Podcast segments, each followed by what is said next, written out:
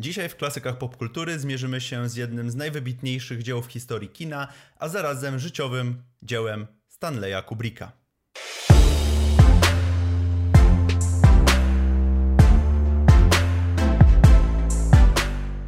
Cześć, witam Was bardzo serdecznie z tej strony Rafał i Kamil. I dzisiaj porozmawiamy sobie o e, filmie, który moim zdaniem jest najlepszym filmem Stanleya Kubricka. Mowa o Mechanicznej Pomarańczy, czy w oryginale Clockwork Orange.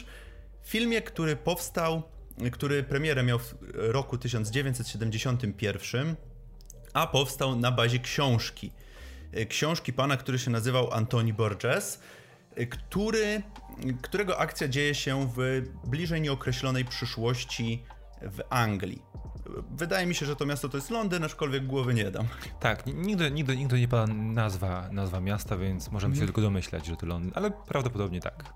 Fabuła tego filmu jest dosyć prosta, bo mamy bandę e, nastolatków, którzy napadają na wszystko, co się da e, i są rozbójnikami.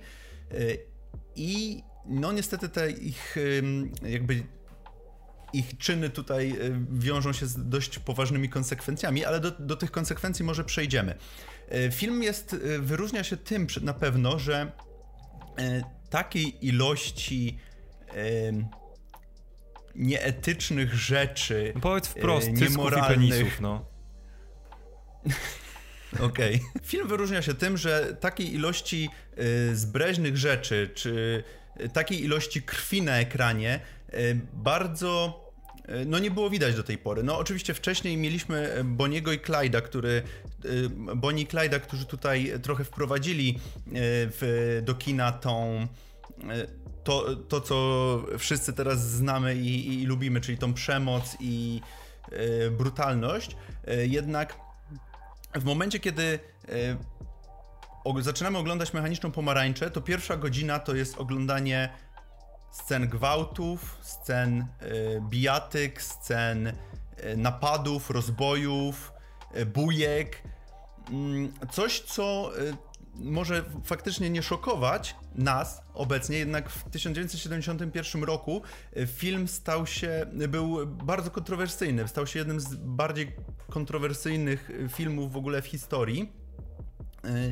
Sam fakt, że mechaniczna pomarańcza była do śmierci Stanleya Kubricka zakazana E, nie, nie można było jej grać w Stanach, nie, nie, w Stanach, tylko w Wielkiej Brytanii, ze względu na to, jak ona była brutalna, jak była odebrana i że po premierze y, pojawiły się bandy rozbójników w Anglii, które, które były wzorowane na, na, bandzie, na bandzie Alexa, czyli tego głównego, naszego głównego bohatera y, z Mechanicznej Pomarańczy. E, więc e, zakazano właśnie, właśnie puszczania tego filmu. No tak, i bo ten film próbuje zadać nam pytanie, czy właściwie wiele pytań to oczywiste, jak na takie dzieło przystało. Jednym z nich pytań jest, z tych pytań jest na pewno to, czy e, człowiek jest z natury zły, czy z natury dobry? Jak to zło kontrolować i czy jeśli zabierzemy człowiekowi, istocie ludzkiej, możliwość podejmowania złych decyzji, czy on nadal jest w pełni człowiekiem, czy, czy przypadkiem nie ograniczamy jego wolnej woli.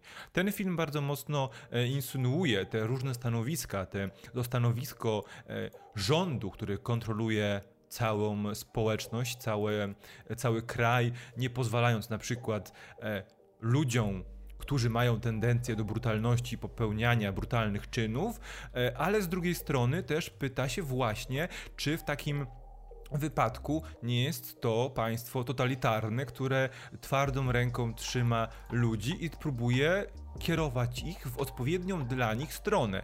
I to pytanie pojawia się na samym początku filmu, ale też bardzo mocno wraca w jego finale, kiedy to Alex po przybyciu swojej drogi e, od buntownika, rozbójnika, mordercy przez grzecznego, ułożonego więźnia poddanego praniu mózgu znów staje się marionetką, e, teoretycznie zwróconą mu wolną wolę, ale nadal jest e, marionetką, bo jeśli nie zgodzi się na warunki postawione przez pana ministra, no to znów wróci na ulicę i prawdopodobnie, zginie, e, bo kto, ktoś, kto będzie chciał się na nim zemścić, go dopadnie i się go pozbędzie, prawda? To jest chyba coś bardzo istotnego w kontekście całej tej historii i w całej e, tej narracji, bo mm, mimo że mamy mnóstwo tych takich pobocznych pytań o chociażby o to, jak tak traktowane, e, jak traktowane jest więzienie, w sensie jako wiesz, jako przestrzeń, jako, y, jako ludzie zamknięci za popełnienie zbrodni, jak w ogóle y, degenerowane może być społeczeństwo, kiedy damy mu za dużo swobody. Jasne, te wszystkie pytania się pojawiają, ale najwa- wydaje mi się, wydaje mi się, oczywiście może, każdy się może ze mną kłócić, wszystkie, e, wiesz, recenzje krytyczne mogą poruszać różne tematy związane, mhm. które są gdzieś tam e, w mechanicznej pomarańczy, ale mi najmocniej wydaje się, że chodzi tutaj o to pytanie, e, czy musimy zgadzać się na to, że ludzie muszą mieć prawo do czynienia zła i do złych wyborów, bo jeśli zostaną ich pozbawieni, to czy faktycznie będą ciągle wolnymi ludźmi? Albo też nie może, nie będą mogli, tak jak Alex, bo Alex przechodzi to pranie mózgu, przechodzi tę terapię, ale to nie jest tak, że on mm, nie chce popełniać złych rzeczy, bo on cały czas jest zdolny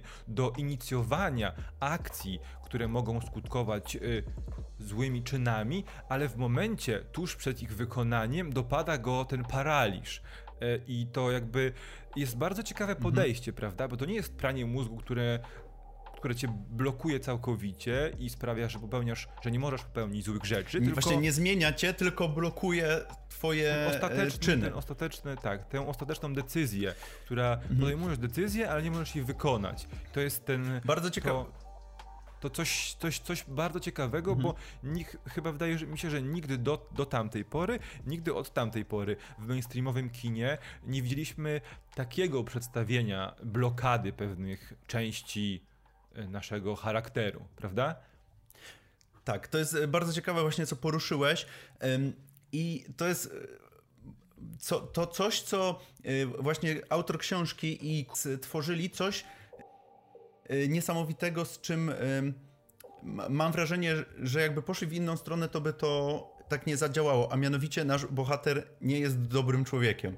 Jest, no, powiedzmy sobie szczerze, jest kanalią, jest zły do szpiku kości i właśnie przez pryzmat naszego bohatera, to nie jest jakiś tam dobry gościu, który popełnił jedną złą rzecz, tylko gościu umyślnie przez cały czas trwania filmu popełnia przestępstwa, mordy, gwałty, kradzieże. Tutaj Kubrick w filmie, a wcześniej, yy, wcześniej autor książki, zadają nam pytanie o wolną wolę człowieka i o E, to ile w stanie jesteśmy, ile w stanie jesteśmy poświęcić, żeby nasze społeczeństwo było e, jakby pra, praworządne, właśnie pokazuje nam przez pryzmat tego gościa, który jest no, no, który jest przestępcą tak naprawdę, takim z krwi i kości prawdziwym przestępcą. Tak, to o czym wspomniałeś, to, że Alex jest naprawdę złym człowiekiem, jest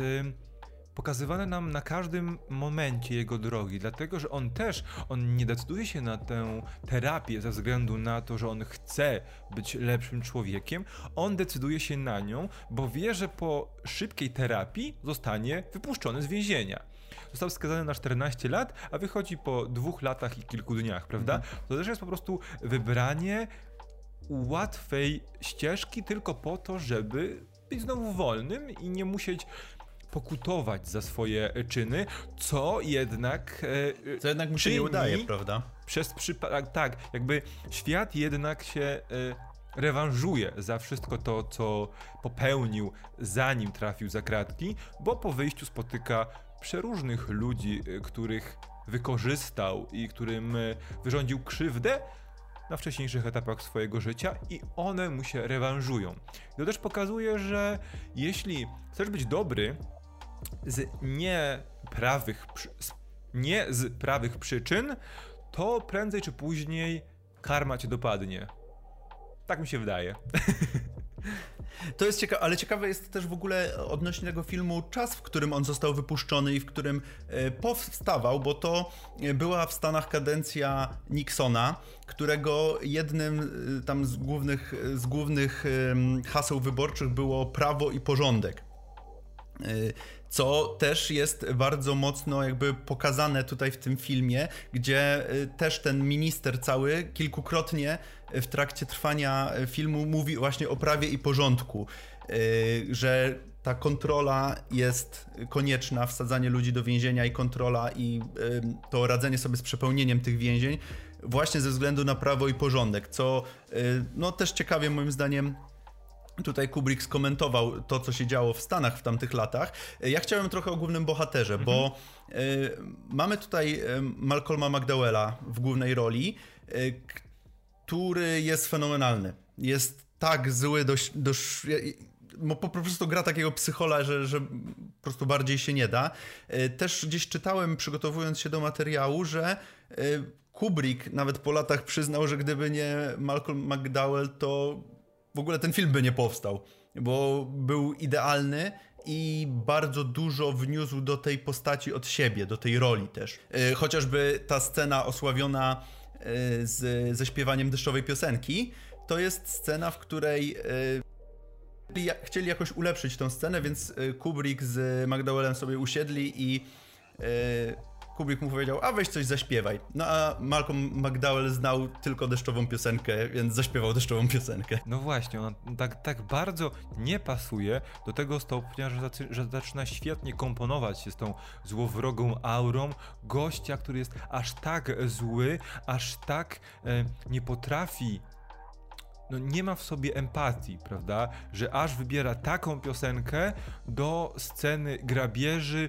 gwałtu i prawie że morderstwa, prawda? Więc to, to akurat jest faktycznie fenomenalna scena. No i ta piosenka wraca e, na końcu. E, mi, mi z kolei niesamowicie podobała się, e, podobał się ten motyw z wykorzystaniem dziewiątej symfonii Beethovena to jest po prostu coś niesamowitego, bo Alex kocha muzykę klasyczną jest zakochany w dziewiątej symfonii Beethovena i to ona później e, razem z tymi złymi czynami jest jego tym e, trigger pointem, kiedy tylko słyszy dziewiątą symfonię Beethovena, chce umrzeć. Po prostu tak mówi, że chce skończyć ze swoim życiem, taki ból mu sprawia. Więc to jest po prostu fenomenalne zastosowanie e, no po, pozy, utworu klasycznego utworu, który ma raczej pozytywne konotacje w popkulturze, w kulturze w ogóle.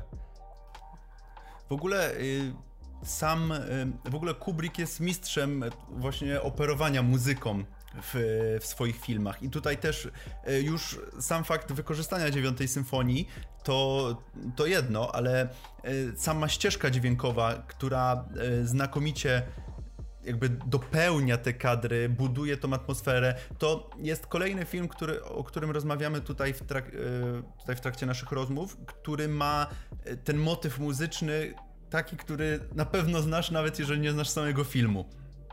I e, on jest tak. właśnie też taki nie chcę powiedzieć, że złowieszczy, bo jak słuchasz bez kontekstu, to może ci się nawet podobać, ale w momencie, kiedy połapiesz jakby fragmenty tej muzyki ze scenami, którym towarzyszy ona, to no jest to dość przerażające.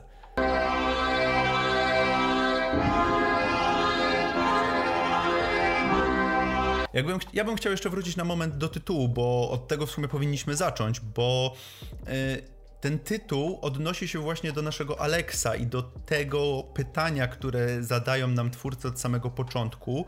Yy, czy jesteśmy w stanie, yy, czy nasze społeczeństwo jest w stanie stać się taką mechaniczną pomarańczą, czyli czymś, co jest takie organiczne z zewnątrz, yy, co chciałbyś zjeść, ale w środku jest nakręcane, jest yy, trybikiem w maszynie tylko tak naprawdę, który, od którego nic nie zależy. I przez właśnie naszego Alexa zadają nam yy, to pytanie twórcy, które mi się wydaje Właśnie mi się wydaje, że ten angielski tytuł, czyli Clockwork Orange, jest tutaj dużo bardziej trafny niż polski, bo właśnie Clockwork, czyli nakręcana bardziej niż mechaniczna, y, dużo lepiej jakby oddaje sens y, tytułu i to, co tutaj twórca filmu, jak i twórca książki chcieli, y, no co, jakie pytanie chcieli zadać nam. Tak, nie, tutaj nie mam niczego do dodania, bo absolutnie się zgadzam. Też wydaje mi się, że ten tytuł jest troszeczkę nietrafiony, polski tytuł jest mhm. troszeczkę nietrafiony, mimo że wiadomo, to też pewnie wynika z tego, jak, jak przetłumaczony został tytuł powieści. no bo trzeba się domyślać, trzeba mocno pomyśleć, do czego ten tytuł nawiązuje. Ja na koniec, mimo że ten segment powinien znaleźć się troszeczkę wcześniej w naszym materiale, chciałbym powiedzieć o świecie o scenografii, no bo tak, film powstał w, na początku lat 70. Y, film próbuje nam opowiedzieć, jak może wyglądać przyszłość.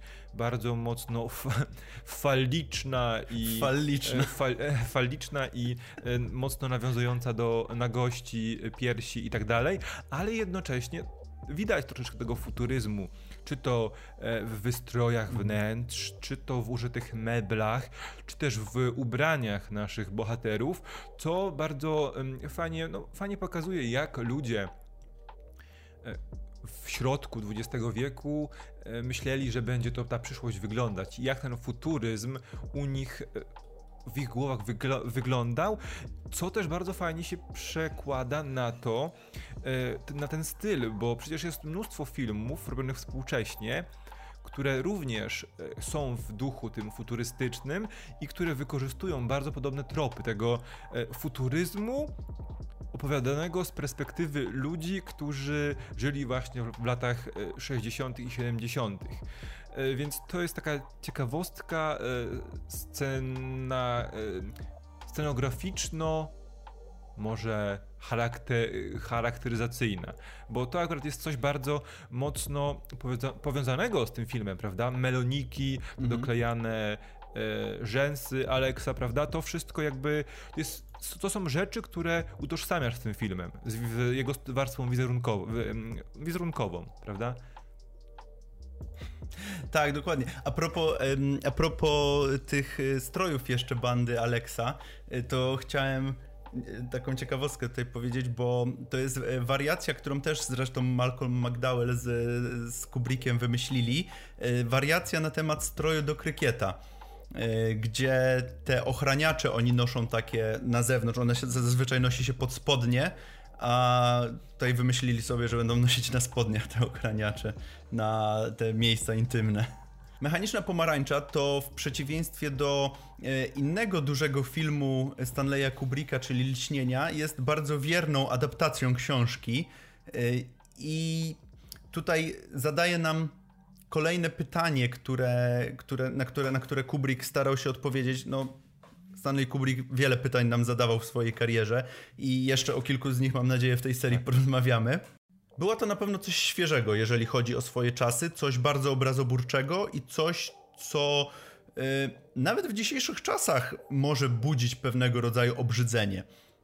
Mhm. Nie wiem, czy, czy, nie wiem, czy jest jeszcze wiele ludzi, które, którzy mogą potraktować te obrazy jako obrazoburcze, ale e, rozumiem, a, a, absolutnie rozumiem, dlaczego mogłoby to wywołać takie skojarzenie, bo faktycznie jest to film bardzo brutalny, bardzo. Mm, Bluźnierczy, Bluźnierczy, ale bardzo właśnie taki zły, prawda? Tak samo jak Alex był zły, tak samo ten film e, sprawia wrażenie, pokazuje przyszłość, w której właściwie nie mamy szans na szczęśliwe życie. E, I to widać na przykładach wszystkich postaci, które pojawiają się w tym filmie. E, tak, no jest to dzieło niewątpliwie, no dzieło XX wieku, e, kinematografii XX wieku i chcieliśmy właśnie o tym filmie po, po opowiedzieć wam w klasykach popkultury. A teraz kolej na Was. Jeżeli widzieliście mechaniczną pomarańczę, to dajcie znać, jak Wasze wrażenia odnośnie tego filmu, czy również uważacie go za kultowy i warty obejrzenia, a może dopiero zapoznaliście się z tym tytułem po naszym materiale, wtedy uciekajcie oglądać i wróćcie do komentarzy mm, żeby się podzielić wrażeniami z nami. Tak. Pamiętajcie również o tym, żeby wpadać na nasze socjale, a jeżeli podobał Wam się ten materiał, to dajcie łapkę w górę i przyciśnijcie przycisk subskrybuj. Dziękujemy Wam za dzisiaj. Żegnamy się, Kamilu. Tak, dziękujemy Wam za dzisiaj. Do zobaczenia. My widzimy się w kolejnych materiałach. Cześć.